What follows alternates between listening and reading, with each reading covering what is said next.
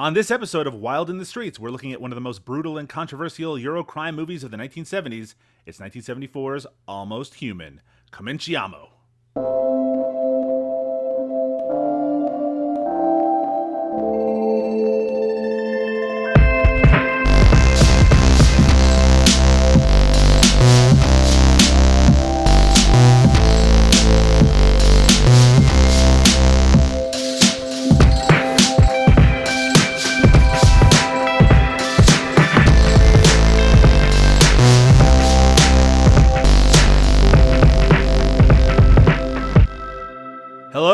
To Wild in the Streets, a deep dive into the Eurocrime films of the 1970s and beyond. I'm Doug Tilley, and with me, as always, is the rabid dog, Liam O'Donnell. How are you doing today, Liam? Uh, I don't feel so rabid. I feel like more of a laid back dog today. You know, I, I, I could still bite, but I, I don't feel the urge to bite. You're like the laid back Beck in our Eric Roberts is the fucking man podcast. Yes, that's exactly right. It's interesting to hear that you're feeling laid back. You know, I feel like a lot of people are feeling very tense as we enter into the uh, the final act of the year 2021. Uh, understandably, Doug, um, I don't want to date us in any way, but uh, we're definitely at the point just before the apocalypse. So if you're Uh-huh. listening to this post apocalypse, then that'll that'll help you know where we're at here. Um, but yeah, it's things are getting worse in a lot of places. Um, Sure. a lot of bad things are happening. Um, but I do get to a state where I'm so focused on the minor disasters of my own life that I can't put the energy into the larger disaster of the world. Right. Um, I do have a certain amount of anxiety about safety right now, um, as a as a diabetic, you know. But Sure. other than that uh, concern and the general anxiety of like I'm 42 years old and I don't know what I'm doing with my life, uh, I think I think I'm pretty good. It helps that we just got done with a staycation. Right. You you were in- initially going to be going on a trip, but you felt that that was unwise because of the recent rise in COVID cases. So you your family decided to stay home instead. And was that a relaxing experience for you? I mean, you know, the, Has anything been a relaxing experience for you in the last 10 years? No, no. uh, yeah, I mean, yeah, yes and no. It it was relaxing to some extent. It is true. Part of the fun of going home, uh, and and I don't just mean this in the cynical parent way, but also in a positive way for them, was that uh, Maeve was going to stay with my parents. You know, we were going to get a hotel for just me and Susan, and Maeve was going to stay with her Momo and, and Pop Pop, and Momo and Pop Pop were over the moon. And in fact, as much as I miss my friends at home, like I'll see them at some point. The real tragedy is that my mom wants to see her grandchild very Right. badly.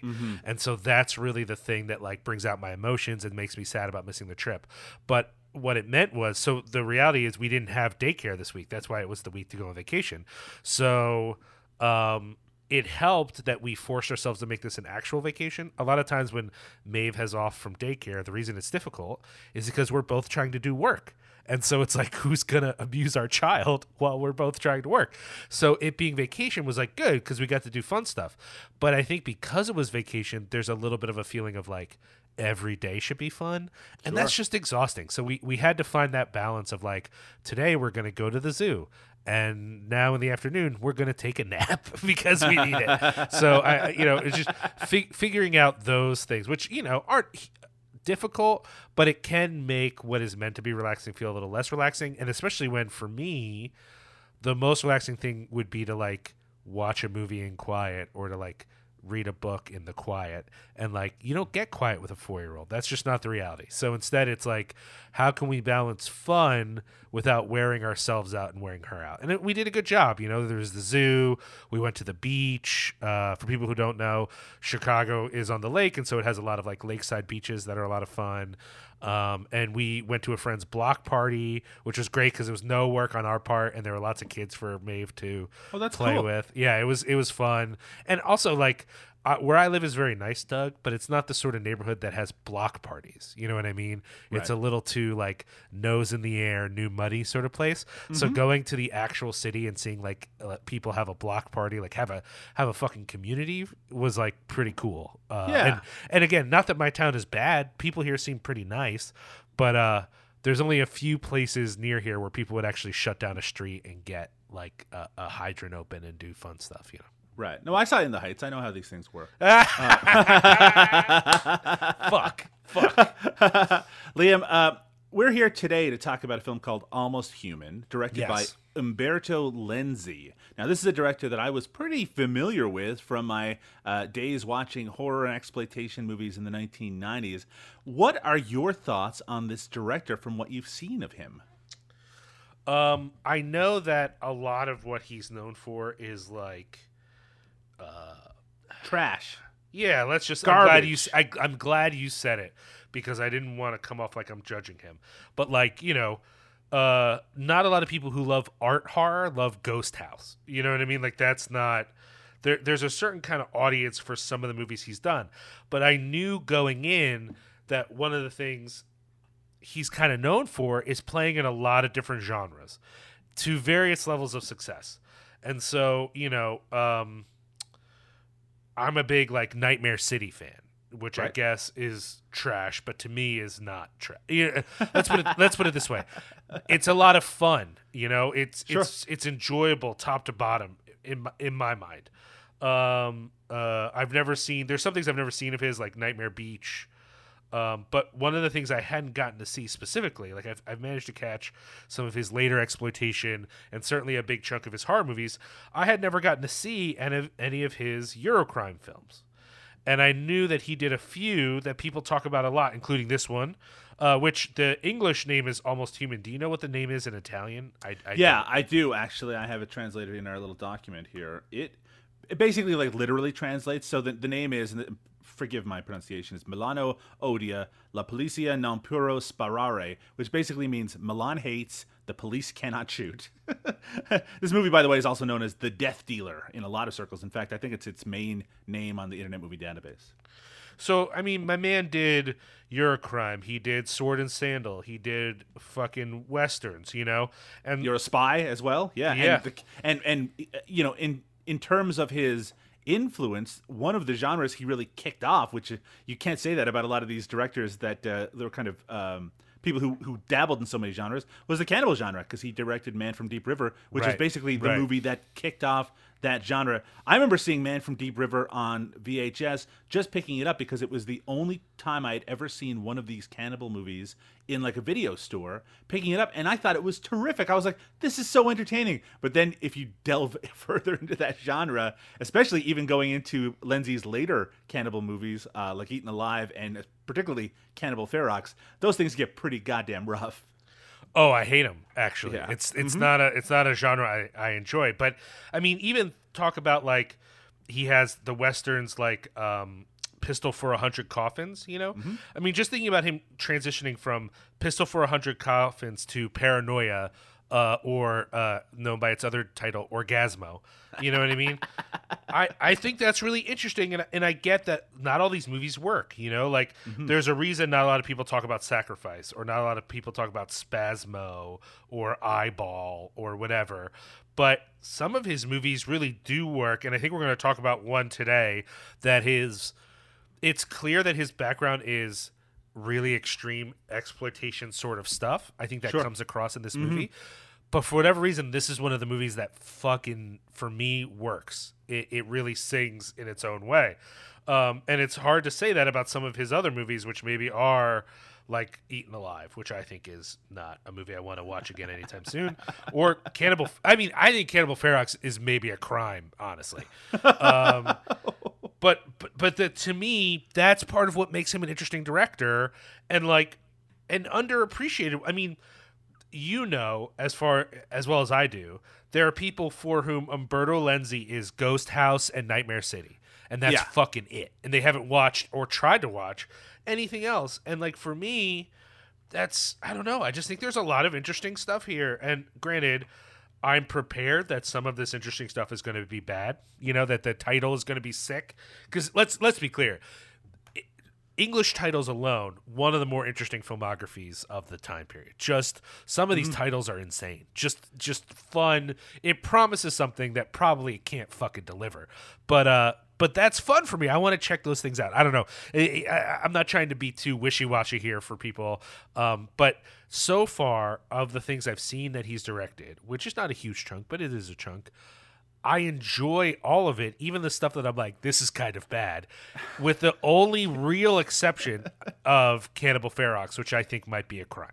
uh, I, I do want to kind of push against uh, maybe something that, that, that is not really prevailing thought anymore, but something that I, I certainly used to hear, which is the idea that a lot of these Italian directors at this time, that includes people like Lucio Fulci, that includes people like even Dario Argento, uh, that a lot of these directors were chasing trends right? I mean, that's part of the deal of being an Italian Right. director in the mainstream at that time is that you are chasing these trends, as you already mentioned, Sword and Sandal, Euro Spy, etc., spaghetti western. And I think that what this movie reinforces is the idea that you can still make interesting art while you're chasing trends. That you can still do things that are unique and fun and I mean this movie isn't that much fun necessarily but Sure. but you can do the things within the limitations of these trends that that is that, that are still kind of lasting. I mean, we, it's one of the things we talked about on one of our recent podcasts about Dario Argento's Giallo. Uh huh.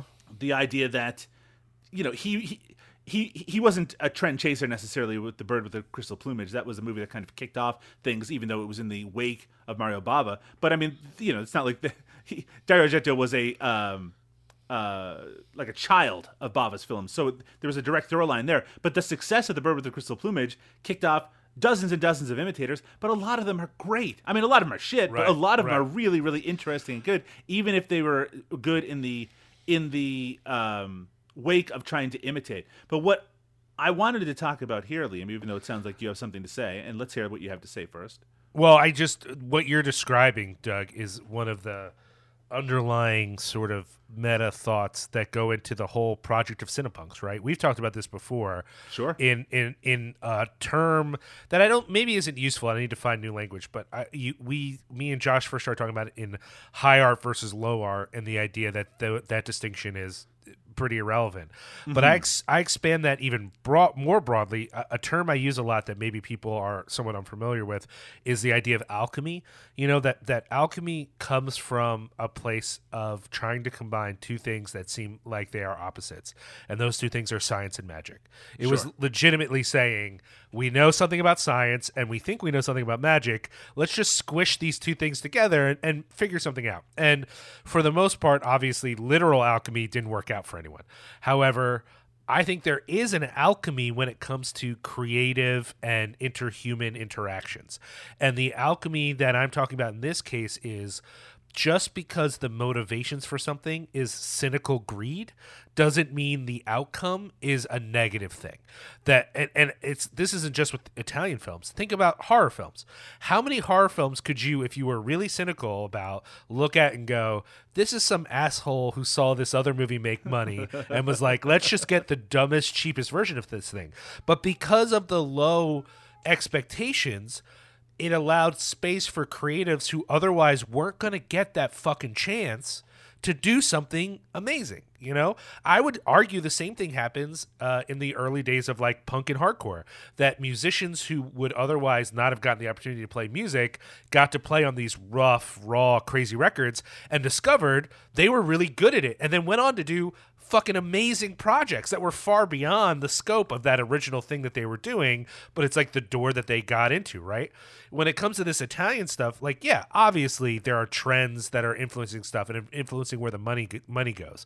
But that doesn't mean that the directors or the script writers or the cinematographers or the actors are all hacks to assume that that because of you know well you only doing this to make money therefore no one here has any talent. It just ignores that we're all living in capitalism and oftentimes creative people have to do what the fuck they have to do to eat you know? That's just the the reality. And sure maybe it would be better if that wasn't the reality but historically speaking i am never turned off by something that is a cynical cash grab until i know that it is is also not creative. Because you know what I mean. Because sometimes those things are actually like a, a great example I always bring up to people is Stage Fright.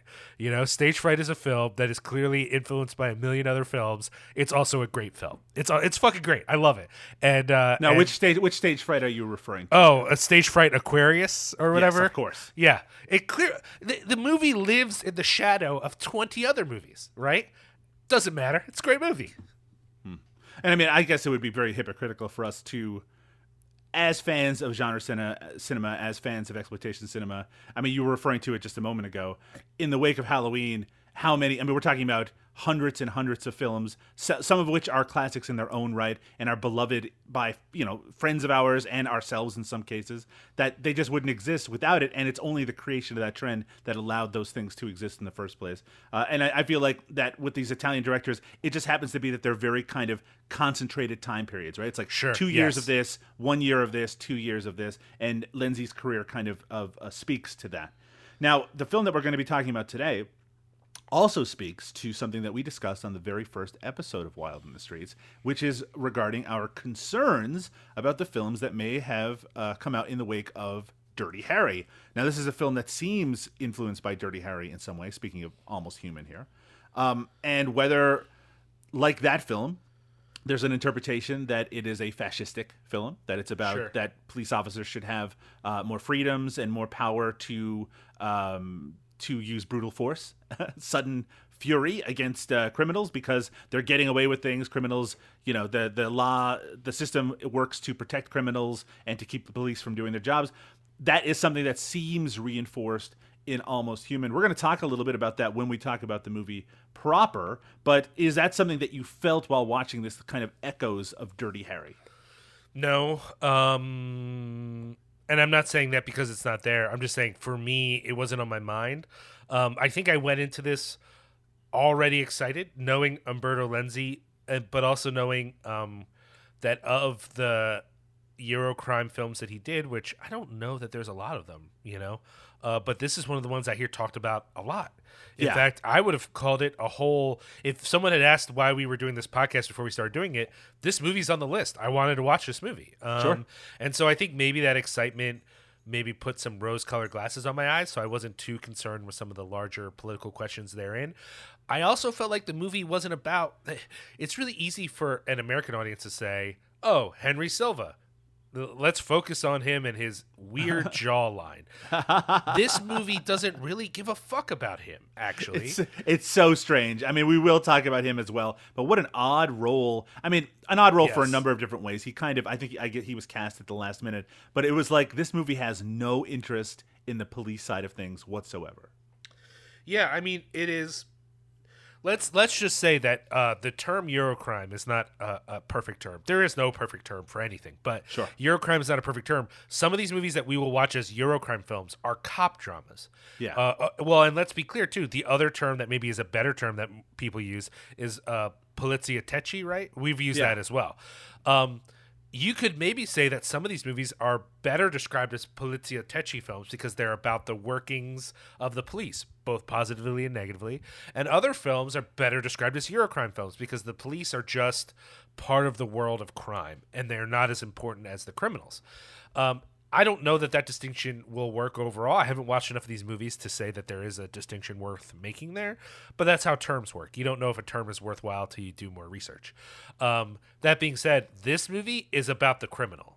And and Henry Silva's just there so that someone interesting is the cop, so that the cop scenes are interesting. Because for the most part, he doesn't do a whole lot till the end of the movie. We just he's just there to remind us that cops are paying attention and want to stop them. But it's not the point of the film. The point of the film is this psychopath going bloodlusty over time. I do think that at the very least, the cop element is meant to, you know, reinforce that thing I said, which is the idea that that the reason that criminals like this can do what the criminal does in this movie is because cops are not given the power to stop them from doing it. I don't know if the movie cares that much with it. It seems more interested in just reveling in some of the horrible things that this person does. Yes, yes. I do see echoes of the Scorpio character from Dirty Harry in uh, the Thomas Milian character in Almost Human. Sure. Um, but almost like taken to an extreme, not a comical extreme necessarily, but almost taken to an exploitation movie extreme. This uh, there are elements in this movie that feel like they're right out of Last House on the Left, and I Yeah. think that's an intentional reference as well. Um, that I mean, we talk about trends. It's like, well, let's like take what's popular and combine it all together. It doesn't. I feel guilty almost that I still was so entertained by it as I was watching it, knowing that the politics behind it Again, I know Lenzi described himself as an, an anarchist as opposed to conservative in any way. Right. But I don't see anarchy in this outside of the idea that we have this anarchaic figure at the at the core of almost human. Oh, I disagree. I would say I see a lot of anarchy in this hmm. because I here. This is the thing I think you're not seeing per se, which is that Dirty Harry works because the audience is meant to love Harry. Right. Like even in his awfulness, he's he's still the hero.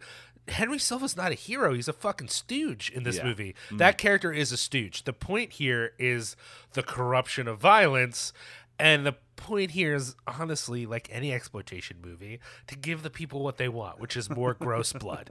And so, in a sense, the anarchy of this thing is is for me at least. I don't, I don't want to make claims about Lenzi. Who knows? Maybe he just saw this as a job. But the vibe I get is.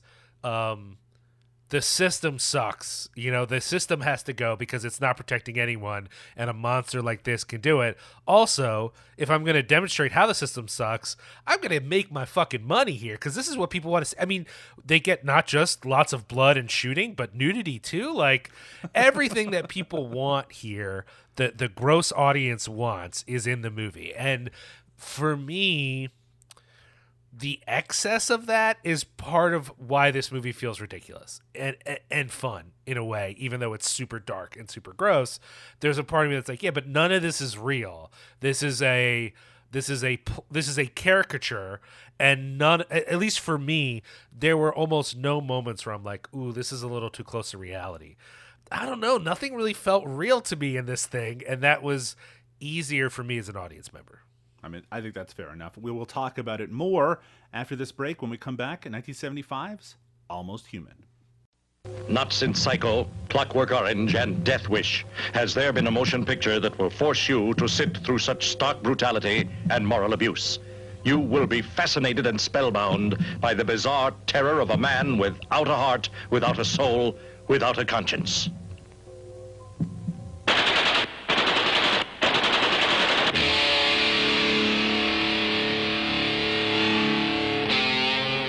The Death Dealer.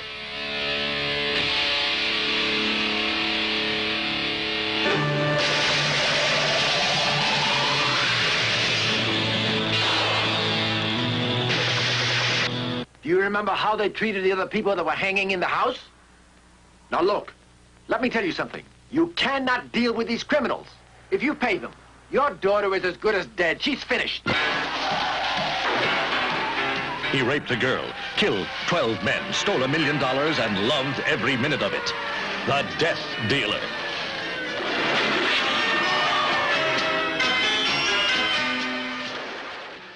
A small time homicidal maniac kidnaps the daughter of a rich man, prompting a hardened detective to work outside the law to pursue him. It's 1975's Almost Human, aka The Death Dealer, aka Milano Odia La Polizia Non Può Sparare, uh, which, uh, as we already mentioned, uh, translates to Milan Hates, The Police Cannot Shoot, directed by Umberto Lenzi, who you also might know from Man from Deep River, Cannibal Ferox, Eaten Alive, some of the other films we mentioned in the first segment, and written by Ernesto Gastaldi, uh, the writer of a number of notable Italian genre uh, classics like All the Colors of the Dark, Torso, The Western, The Grand Duel, also a collaborator with Sergio Leone on things like My Name is Nobody. Uh, film historian and critic Tim Lucas describes Gastaldi as the first Italian screenwriter to specialize in horror and thriller films. Uh, this film stars Thomas Milian as Giulio Sacchi and Henry Silva as Inspector Walter Grandi, uh, as well as some other familiar faces from the genre at the time period, including Anita Strindberg and Laurie Belli, uh, and Laura Belli, I should say, um, as Marilu Porino. Uh, on its initial release, it was condemned. This film, Almost Human, was condemned by Italian film critics as fascist and reactionary, as we already talked about, and we will again. But let's start, Liam. What did you think of Almost Human? I wouldn't say I love it, but I like it a lot. It is uh, when it comes to this brand of nihilistic crime film, it's really satisfying. Um, I I I can hear why people might think of it as fascist. Um, I think if anything, it could appeal to in some sense to fascists. Uh, but I think in a way, the reason people might think it's fascist is because it's like, well, the only answer to violence is violence, right? But in my mind, Doug, it appeals to fascists because every fascist who's out here saying that they are an upholder of the law, whether that's literal cops or proud boys, they all want to be the depraved criminal actually. That like what's actually fascist about this is a man enjoying being violent because that's what actual fascism is. It's not actually upholding the law or imposing order. It's admitting that you like to be cruel and being cruel on purpose for funsies and and and literally for boners. Um, and and that's what this movie is. It's a movie about a guy who has a boner for blood. He gets it by mistake. He really shoots a cop because he's a coward.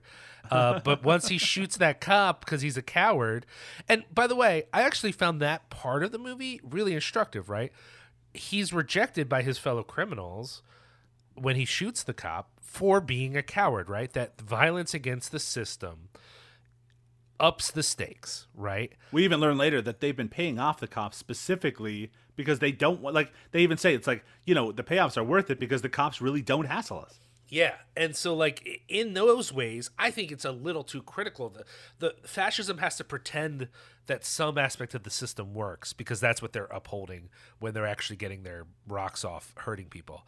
And so this movie in a sense if you were super extreme about it, you could make the suggestion. And I don't think this is true. I think the movie's this way for for just the sake of making an extreme movie.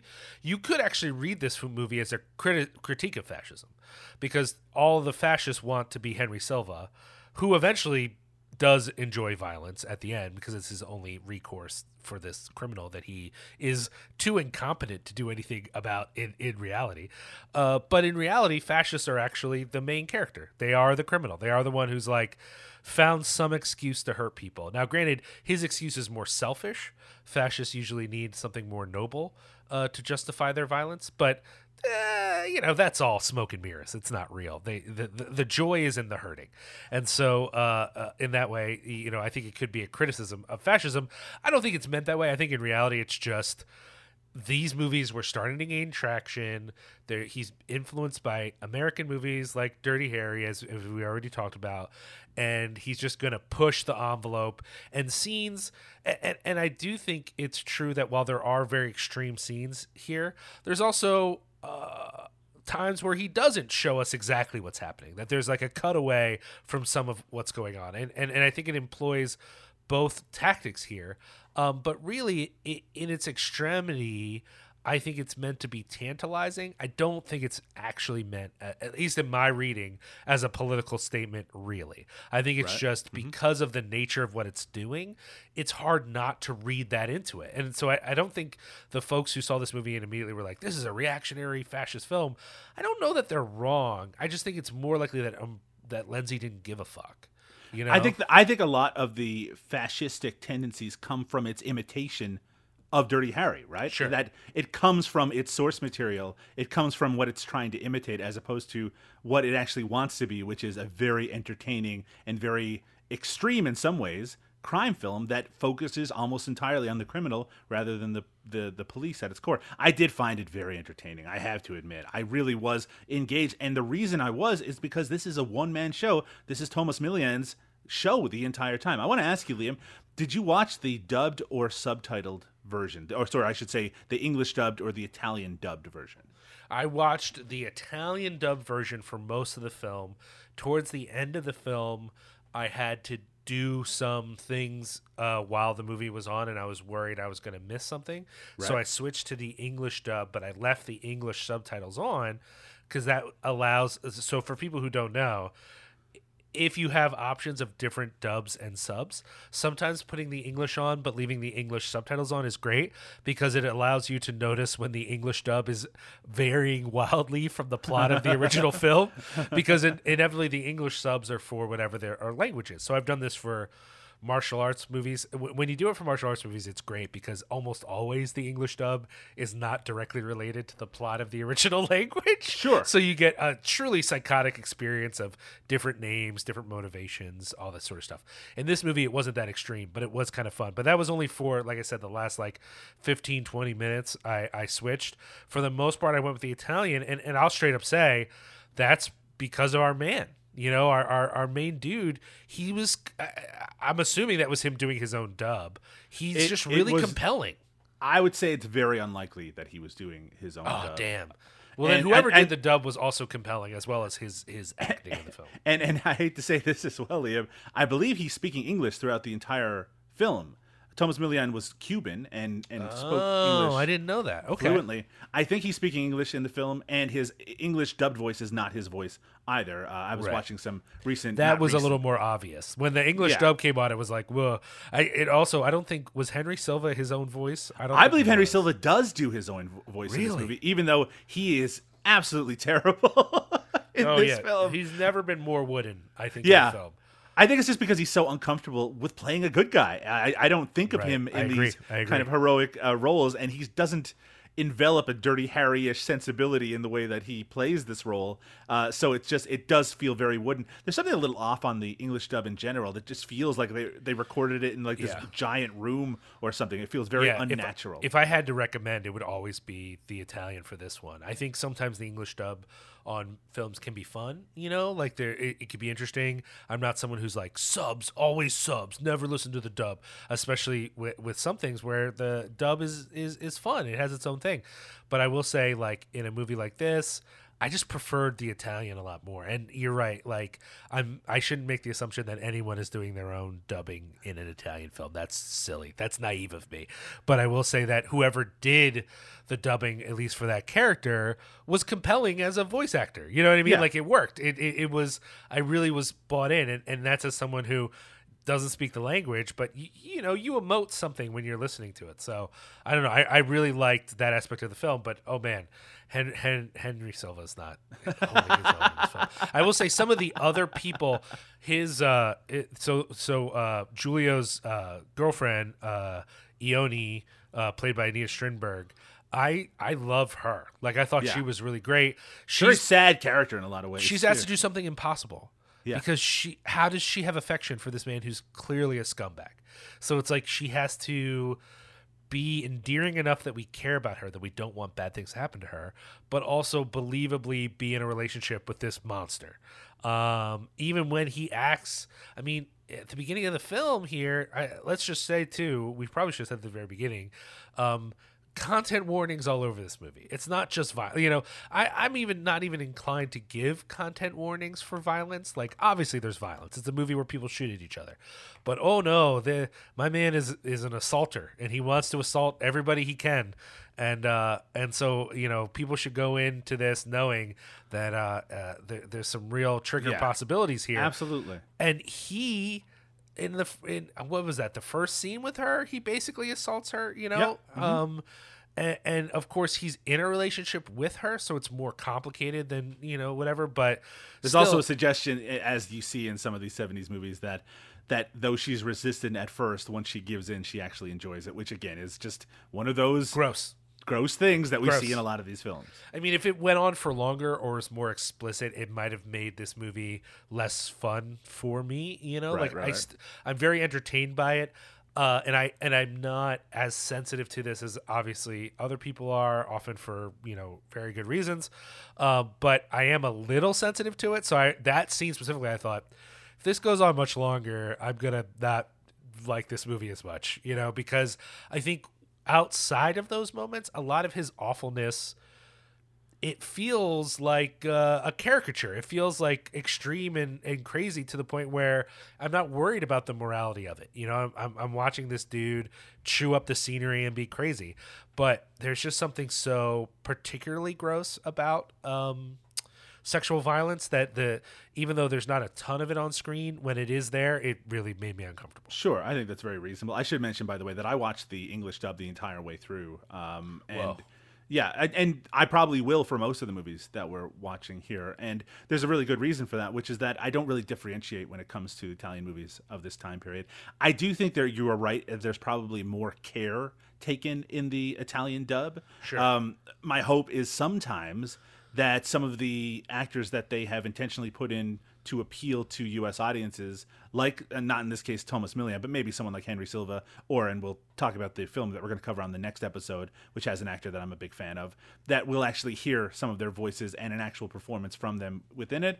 But I am very curious about the dubs in this case, and when I watch, it's the same when it when it comes to the gialli of this time period. When I watch Deep Red, I always watch the English dub. I like David Hemmings' performance in that film.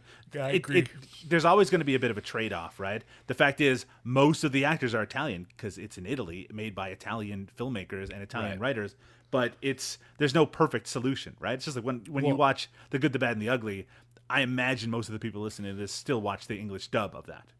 Well, I think also if you've watched enough of uh, these Italian films, certain voices in the English dub become familiar to you. That's like there's true. one voice, a gritty American voice. I'll have to find it sometime and point it out to you. I've never been able to figure out who it is, like who's doing that voice because it's I've seen it on like 20 different characters from Fulci movies to uh Leone movie. You know, it's like this voice and it's so particular that when I hear it I go, that's that guy. Now, is is that also an actor I've seen his face before? I don't know. I have no idea because that's the reality of these dub movies. Who knows whose voice you're hearing? You don't you know what I mean? I Like- also I also love the idea that when it comes to certain actors, the same person, like a person gets famous being the dubbed voice of Right, that actor right, in different countries, right? It's like he is the guy who always dubs Clint Eastwood in Italy. He's the guy who always dubs like Robert Downey Jr. in Germany, that sort of thing. I just love that that people associate a voice with a face, even though those two people might not even ever met each other before. Yeah, I think it's a little more codified today, though. Like, I, Hmm. I- at least for me, and I haven't done. Surely, someone out there will be able to help me do the research to figure this out. But I've tried to do like light research to be like, who is this guy I keep hearing, and I haven't been able to figure it out. So, if someone knows uh, a good, easy way to find out all the dub actors on a particular recording, let me know because uh, I haven't been able to find it yet. But again, it's it's not a huge commitment, but it's something where, you know, for this for this thing that we do, Doug, sometimes I look for consistencies like things that have come up a few times because i think is that interesting enough to do a show about so like i've heard this dude's voice on so many different movies and i'm like what if we did a show where we just watched every movie that this guy dubbed that would be fucking sick I always think back whenever I think about dubbed voices and the repetition of them, my brain always goes to Shaw Brothers films of the '70s, right? Yeah, and yeah. particularly the voice actor who dubbed Gordon Liu in 36 Chambers of Shaolin, who must have done 500 movies Amazing. time period. You Yeah. hear him in every single, and you hear a lot of those voices repeated again and again. I think most of them are Australian actors because they were more accessible at that time period. But that particular voice, I so connected with that time period, and honestly, Gordon Liu specifically in that time period, that it's hard to kind of disconnect my brain from those voices. It's like that is his voice. If I saw it was like this balding guy in his well now what 70s, 80s at this point, it would be impossible for me to actually maybe balding wouldn't be a bad deal when it comes to Gordon Liu Yeah. since he was always bald, but it would just be hard for me to kind of uh, disconnect my brain in that way. I want to go back to Almost Human, Liam, and talk about Thomas Milian a little bit more because I really do think it's an extraordinary performance, and it speaks to something that we were just speaking about, which is that this is a performance that succeeds despite whatever limitations the dubbing has upon it, whether it be the Italian dub, whether it be the English dub. This is a very physical performance, a very glitchy performance. There's a lot of close ups on, on his face, twitching and things like that. But he's such a unrepentant scumbag in this movie. And I mean, from the very moment that he connects up with other characters, you know he's going to betray them. From the very moment that they kidnap this female character, you know he's going to kill her no matter what. Like, there's no question that he's always going to do the worst thing possible. And there's almost something admirable about a movie committing to something like that, where it's like, no, this character is, you're not going to appeal to his his humanity at the last moment. We're not going to get a flashback showing his childhood to make you sympathetic for him. This is a character you are supposed to dislike, but revel in how much you dislike him, and you know, and again, get some sort of kicks out of watching him do things that are just completely outrageous. It is a tour de force performance. Uh, and and it really is what again it's what I said at the beginning. It's what makes Almost Human the movie that people remember. It's always going to be Thomas Milian. Now we've seen him already in one of the films that we've covered on the show as the police commissioner. In fact, in the very first film that we covered, uh, and we're going to see him again. But I'm more familiar with him from spaghetti westerns uh, that I've seen him in a number of different roles Sure. in those films, usually playing a, like a, a Mexican character, even though he was Cuban in real life. Did you have any familiarity with him as an actor outside of this? I mean, he looks incredibly familiar, but I have not done the research to figure out where I Sure. know him from. But that, I mean, that's pretty common in these. Uh, a lot of these Italian films, there's a lot of actors I recognize from having watched a few things, but not being an expert. It's sort of the that's the last bridge for me, probably as a film fan, is to finally remember the names not just of these like familiar American folks, but to really dive in on a lot of these uh, uh, act. It, it- let's call them international actors because often they weren't Italian, right? But uh, Right. but international actors who've done a lot of different kinds of films because I tend to do the stupid American thing of being like, oh yeah, that's some guy. He's probably Italian, and you know he's not. That dude's not Italian at all. Or you know, the, you know, there's people from all over the world who were drawn to Italy and other European countries uh, to to be in spaghetti westerns, horror films, gialli, uh, and and I just write them off as all part of the same community. And I really should do the research to know more about who they are. Yeah, well, I mean, it, it, it, it's very fair to believe that he was Italian. I mean, he became an Italian citizen, I think, in like the late '60s. So I mean, he he he was a man of the world. But like I said, I I know him most from movies like The Big Gun Down and particularly Django Kill If You Live Shoot, which is a he, he gives an incredible performance in that as well. But yeah, he's someone that we're going to see in a lot of other films. But I will say that when I think of him as an actor, the film I think of is Lucio Fulci's "Don't Torture a Duckling," uh, where he has a Oh yes, yes, yes, in yes, yes. very different role than he has here in Almost Human. Uh, Liam, do you have a favorite sequence in the movie? One of the things that this movie kicks off is a lot of action. Uh, there's a great car chase at the very beginning of the film. Any particular moments stick out to you? my my focus is to say the car chases because I feel like those. It's so easy for me to be impressed by 70s car chases where uh, everyone is clearly in danger. There's no sense of safety at all. There's a real feeling of like, oh, are you sure that's a good idea? that's easy for me to get excited about. What's weird to admit, because I do want to say that um, if someone is sensitive to the violence in a film like this, that they're not wrong and that they're probably being more human, ironically, considering the title of the film, than I am. When he is just killing those folks in there, those poor innocent people in their house. He's already assaulted them. He's got them hanging from the chandelier. It's just so over the top that like he gets this younger kid high and then they all just murder everyone. That's really when the film for me started to be like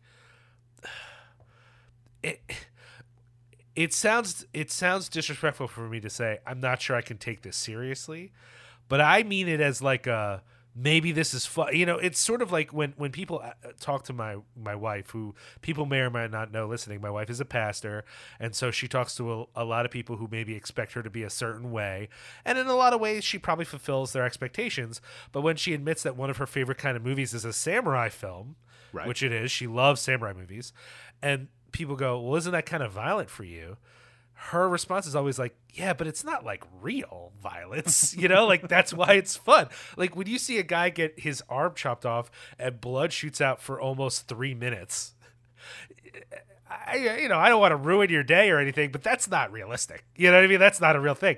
When this dude starts to become so evil that it feels like a performance of utter depravity, I'm sorry. That's it starts to get fun. And I know that's weird to say about a movie that's this dark and this intentionally cynical. But I think it starts to get fun, man. It starts to feel like okay, we're just going for it here. He's just going to be the worst possible person. I mean, it's truly tragic when he drives his girlfriend into this lake, right? Yeah. Mm-hmm. But there's also something about like, yeah, that's what he would do. That's that guy. there he is. He's doing it. So, you know, I, I don't want to say that the violence itself is enjoyable per se, but I think kind of echoing a little bit what you said, the film is so committed to his total depravity, which by the way, is rooted in his cowardice at first, right? He Yeah. first makes the wrong decision because he's afraid, and then he's still afraid later. Like I'm not saying he becomes brave, but he's able to overcome his fear to some extent because he just enjoys being bad so much. He I love I love how loves it. He he not only enjoys being bad, but he knows enough about the system to work Right, with it. Yes, so, he- yes. so when when his girlfriend, who he has murdered, goes missing, and he knows he's going to be uh, suspected of it, he just goes into the police. Uh, he goes into the um, uh, the police office, the police station, I should say, and sits down. He's like, "Yeah, my girlfriend's gone missing. I'm really worried about her." And he plays like he plays up that he's this sensitive guy who's never been in any trouble before, and he completely, you know, exonerates himself to the point where only filthy old Henry Silva recognizes that this guy is probably responsible in some way. Well, he he nails. I think part of the irony of the film is he nails being a, sh- a schlubby sad boy so hard because he was a. That is who he is too. He's a schlubby sad boy who learned that being cruel was actually fun, i.e., every proud boy who's ever existed. So there So you I, go. I want to go back to that sequence that you were referring to a moment ago, the home invasion sequence, maybe the most memorable of the entire film. What happens in that is that we have Sacchi and his two cronies. They are trying to kidnap this woman. She uh, gets away after they kill her boyfriend. She runs into this house, and that is when the games begin, so to speak, where uh, the the three criminals uh, take this this household of people hostage, as you mentioned, ties them up to a, a chandelier, uh, strips them naked. I mean, it, it is totally straight out of like an exploitation horror movie. Now, this sequence also culminates in a very dark moment where uh, Sacchi hears a sound upstairs. He shoots at a doorway, and we see a teddy bear fall down. We realize that he has basically shot a young child.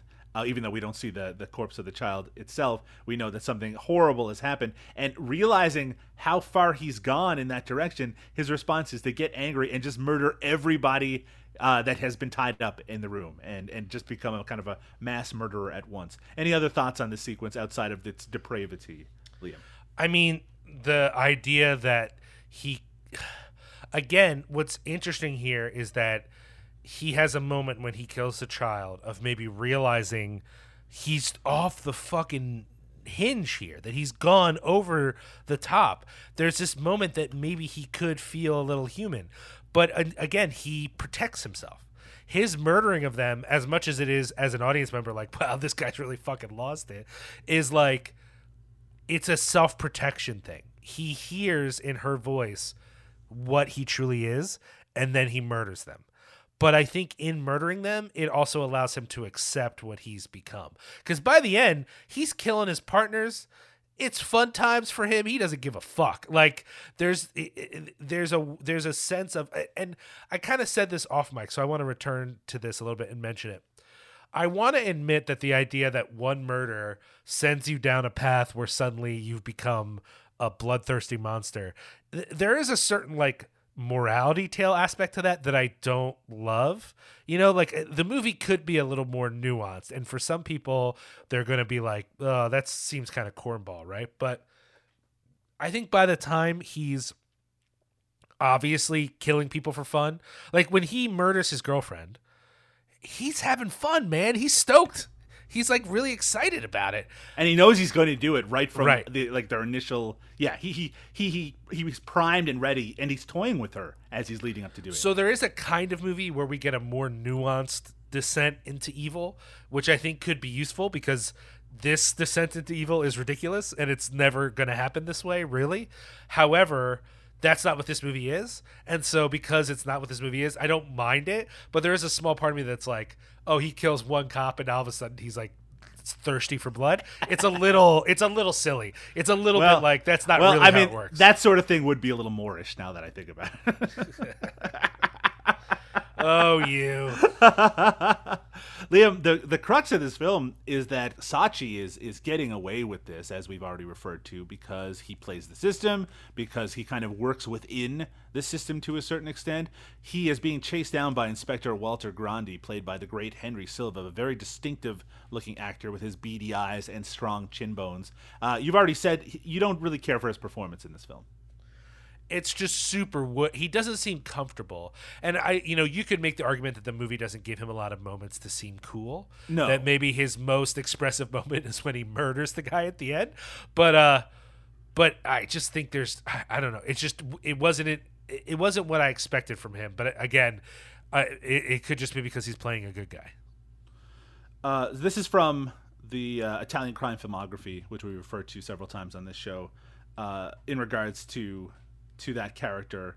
Um, so it says Gastaldi's script takes a different route and gets close to a U.S. grindhouse flick, such as Last House on the Left in the torture scenes, while the police commissioner, an icy Henry Silva, is a marginal character who doesn't have the dynamic, emphatic screen presence of screen icons such as Franco Nero or Maurizio uh, or Maurizio Merli.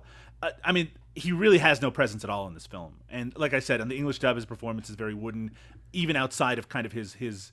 He wears some uh, turtlenecks, which is kind of interesting in the film. Um, but what happens is he is on the trail of Sacchi.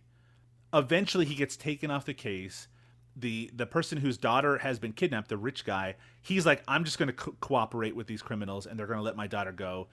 Henry Silva knows that that's not what's going to happen. So even though he's been taken off the case, he stops the guy from giving the ransom, takes the money instead. So he's going to be like responsible, so he can find out, you know, where Sacchi is, stop it from happening, and he is completely a failure. Sacchi kills his the guy's daughter, kills his partners, and almost gets away with it entirely, and kind of does get away with it. And then the final scene in the movie is uh, is is Walter Grandi, Henry Silva's character. He goes to where Sacchi's hanging out, where he's drinking champagne, and he just murders him in cold blood in the middle Yeah. of the street, knowing that he's the one who's going to have to pay for it because the system is so weak, Liam, that it, you have to take things into your own hands in order for justice to be served. Though I would argue that if uh, Inspector Walter Grandi was not such a shitty cop, that maybe this wouldn't happen in the first place. agree. I also think there's meant to be there's meant to be a sense of irony here in that like uh, our man has always wanted to be big man on campus. You know what I mean? Like there's a lot of scenes in the movie of him bragging to people or him talking out of his ass and here he is doing that same thing and all these people clearly set him up like they planned for him to get shot like everyone who he's pontificating to know exactly what's going to happen and they they set him up um but uh but I don't know if it really plays that way. You know what I mean? I think that's what's intended, but I don't know if it comes across as strong as it could. Yeah, no, I agree with that. Liam, would you give a recommendation for people who are interested in Eurocrime or maybe just crime films of the 70s in general? Would you recommend Almost Human? Oh, 100%. I mean, I would always give people a little bit of a content warning when Yeah. anything sexual assault related is in a film because I just uh, that's tough and I want people to take care of themselves and if that's something that's going to make you uncomfortable, it's going to make you uncomfortable in this movie. And and honestly, it, it made me uncomfortable. If it if it was much more than what it was, I think I would at least like this movie a little bit less. Um, so I, I, I always want to put that out there. That being said, yeah, I think it's great. I think it really works. I think obviously if you're trying to use these movies to bring a case about the the critical lens about the police, this might not work only because the police aren't the point of the movie. The Yeah. point of the movie is this bloodthirsty loser who like literally until he starts killing people and working the system is like the lowest rung on the ladder and then via betrayal and violence finds himself briefly on top of the world until he also eats a bullet. I think if you are a fan of 70s exploitation movies, this might Sure, be a yes. good way to introduce yourself to the Eurocrime genre because it does kind of delve into those dark uh, situations and dark tone. And I mean, this this is a movie that basically takes the David Hess character from Last House on the Left, places him in a Eurocrime context, and just lets it play out as it would. And I think that if you're already a fan of those kind of movies, and maybe fan is a weird word to use, but if you already have some familiarity with those kind of movies, that this would be an easy in because you'll see a lot of familiar stuff here. Uh, but yeah, strong recommendation for Almost Human. I was anticipating that I would like this movie, and I really did love it. But it is very much uh, the Thomas Milian show, and it makes me very excited to see more of him in the films that we're going to cover going forward. Speaking of movies that we're going to be covering, Liam, what are we going to watch on the next episode of Wild in the Streets? Well, we're going to be checking out 1973's Revolver, a film that, you know, I am familiar with and maybe other people will be familiar with because it features the indomitable Oliver Reed. Oliver Reed and Fabio Testi star in 1973's Revolver, directed by Sergio Sollima. We're going to be covering that on the next episode of Wild in the Streets. I'm really looking forward to it. As you said, I'm a huge Oliver Reed fan, and not just because of The Devils, but that is a movie that is one of my favorites. Uh, I don't know how he's going to transition into a Eurocrime ish uh, story. I know this is a movie that has a lot of uh, people who love it. So I'm really looking forward to checking it out. Liam, if people want to check out more episodes of Wild in the Streets or other podcasts, what's the what's the best way for them to do so? Well, if they head over to cinepunx.com, that's C I N E P U N X, they can find the latest episodes of this podcast as well as a whole family of shows from Twitch of the Death Nerve to Horror Business to The Tomb of Ideas. They can also head over to our website, cinemasmorgasbord.com, to dive into the archive of shows that we've done. We've done a lot of shows over a lot of different topics, covering everything from Steve Buscemi to international genre film to the works of Alejandro Jodorowsky. So uh, head on over to cinemas, cinemasmorgasbord.com to check that out. Uh, they can also find us on social media. Cinepunx is on Instagram, Facebook, and Twitter as C I N E P U N X. And we are specifically on Twitter at Cinema Smorg, S M O R G. You can also follow Liam on Twitter at Liam Rules, that's R U L Z, or myself. I'm also on there at Doug underscore Tilley, that's T I L L E Y. If you want to check out our full archive, go over to cinemasmorgasbord.com. You can also leave us some feedback over there. If you have suggestions for a theme you'd like to see covered on one of our shows, you can also uh, send us that through there or on our various social media platforms. But Liam, for now, we need to put away our Eurocrime brain for a little while. We'll be back very soon with 1973's Revolver. Good night. Night night.